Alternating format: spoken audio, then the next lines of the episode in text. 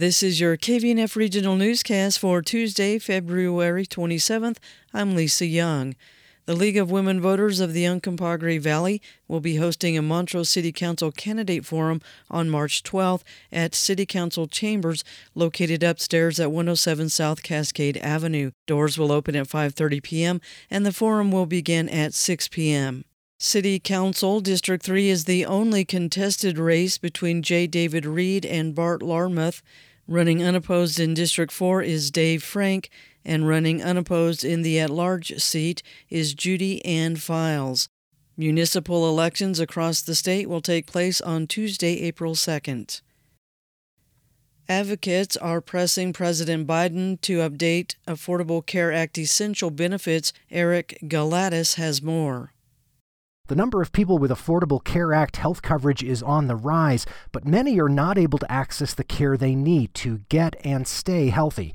Adam Fox with the Colorado Consumer Health Initiative says the Biden administration has an opportunity to update the ACA's essential health benefits, services that almost all individual and small employer insurance plans across the country are required to cover. He says all Americans need access to fundamental services. Like dental, which is currently covered for children but not adults It should cover the full range of reproductive health services and perinatal and postpartum care for people who are giving birth, as well as hearing and vision benefits. Colorado has made some headway expanding benefits to address healthcare needs, including gender affirming care and coverage for all people regardless of their immigration status. Some insurers providing coverage through the ACA have warned that expanding essential benefits will drive up insurance premiums and healthcare costs in general. I'm Eric Galatas. As the lone Democrat in Colorado's 3rd Congressional District race, Adam Frisch is currently traveling hundreds of miles campaigning in 27 western and southern Colorado counties.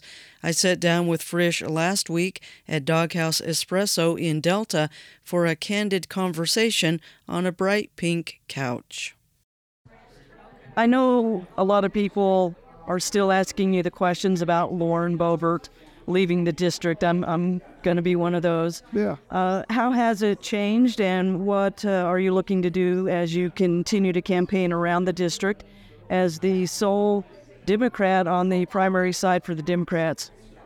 Well, you know, we are it probably would have been more fun to defeat her at the ballot box last year or this year. But, you know, we're taking pride that we and a lot of hard work from volunteers literally chased her out of the district. It's probably been 25, 30 years since someone actually packed up and moved, not because of redistricting. But the great thing about her departing is it allows a better conversation. There's she attracts so much national attention and a lot of support, but also a lot of that hatred. And we were getting uh, kind of blamed for going after her. We never spent any time attacking her family or personal stuff. It was always that she wasn't supportive of veterans and her policies. And we always want to tell, to tell people why people should be voting for us or for anybody for that matter. And the fact that a lot of that national circus media is left allows for a better conversation, and that'll be better for the district. And so, regardless if I'm running along another firebrand or a traditional, more traditional Republican, it doesn't change how many miles we're going to put on the road, how hard we're going to work, and how we're going to focus on Colorado energy, Colorado jobs, Colorado water, the issues that matter to the ranchers and the farmers and small business owners that live in our beautiful rural district. So, uh, on one hand, um, not a lot's going to change because, it, again, it's it doesn't change her departure doesn't change the issues that are facing the vast majority of people in the district. We just have much better options going forward. You talked a lot about what people are interested in here in the district. What are you hearing from the constituency here? And I know you were just in Montrose. You know, I th- I think they just feel like a lot of the rural way of life is being beaten up and not focused on. And I think you hear that across the entire district, especially on the western slope. I think people, and I've been a big believer in how important domestic energy is. We have a climate crisis, but the way you do not solve that is by sending people to Iran and Qatar and, and China coal to try to figure out how to produce the energy that's needed for the global economy rural healthcare is also huge. Everyone has accessibility issues because it costs so much to buy insurance and show up and pay for a, the doctor's visit. but we are driving so far to go see specialists or even our primary care doctor. And something that's not been talked about a lot, but we're starting to focus on is just the mental health aspects of how important that belongs in the healthcare conversation. And even when I'm in some of the more conservative districts, people nod their head and acknowledge when I start to have these conversations about healthcare and ranchers and farmers, sadly, are running into suicide rates that are on par with veterans. You know, and, and nobody deserves to be in that bucket. Uh, and unfortunately, the lack of focus on rural parts of our district and our rural parts of the country in DC has been a detriment. And I think people are open minded, regardless of political party, to find someone who's going to focus on what matters to them and their families. Democrats typically haven't been doing very well with rural America. It seems like the Republicans on the national level have really tapped into something there that has really ignited them. 30 years ago, the 2,000 rural counties in the country were represented equally by Republicans and Democrats and or or had voted for a presidential and now instead of 50-50 it's 10, 10 to 90 and i think it's a bore and i, I don't monopolies are bad in business and man, monopolies are bad in politics uh, and with due respect to uh, these big city Democrats, they're not always delivering the best version of the Democratic Party in, in those big cities that are struggling with some big issues.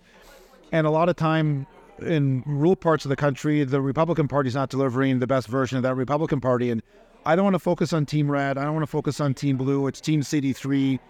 Republicans and Democrats both have health care issues, both have mental health care issues. Both are struggling with the cost of living, trying to figure out how to handle child care and health care making sure that they have good jobs that pay well and the people can retire with dignity.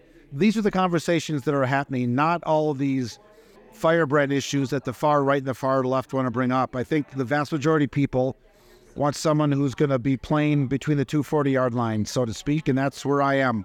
And, you know, there's just too much media focused on kind of the two five yard lines where all the loudest yellers and screamers are, and I don't have any interest in that. Yeah, you mentioned that you came in as an independent, found a pathway through the Democratic Party. What has your appeal been to the independent folks in the district?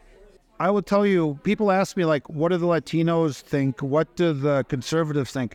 The vast majority of people are thinking about the same stuff. You know, again, it's the, the cost of living, healthcare expenses, a growing mental health catastrophe we have in rural America. Again, the cost of living, making sure that there's strong domestic energy production.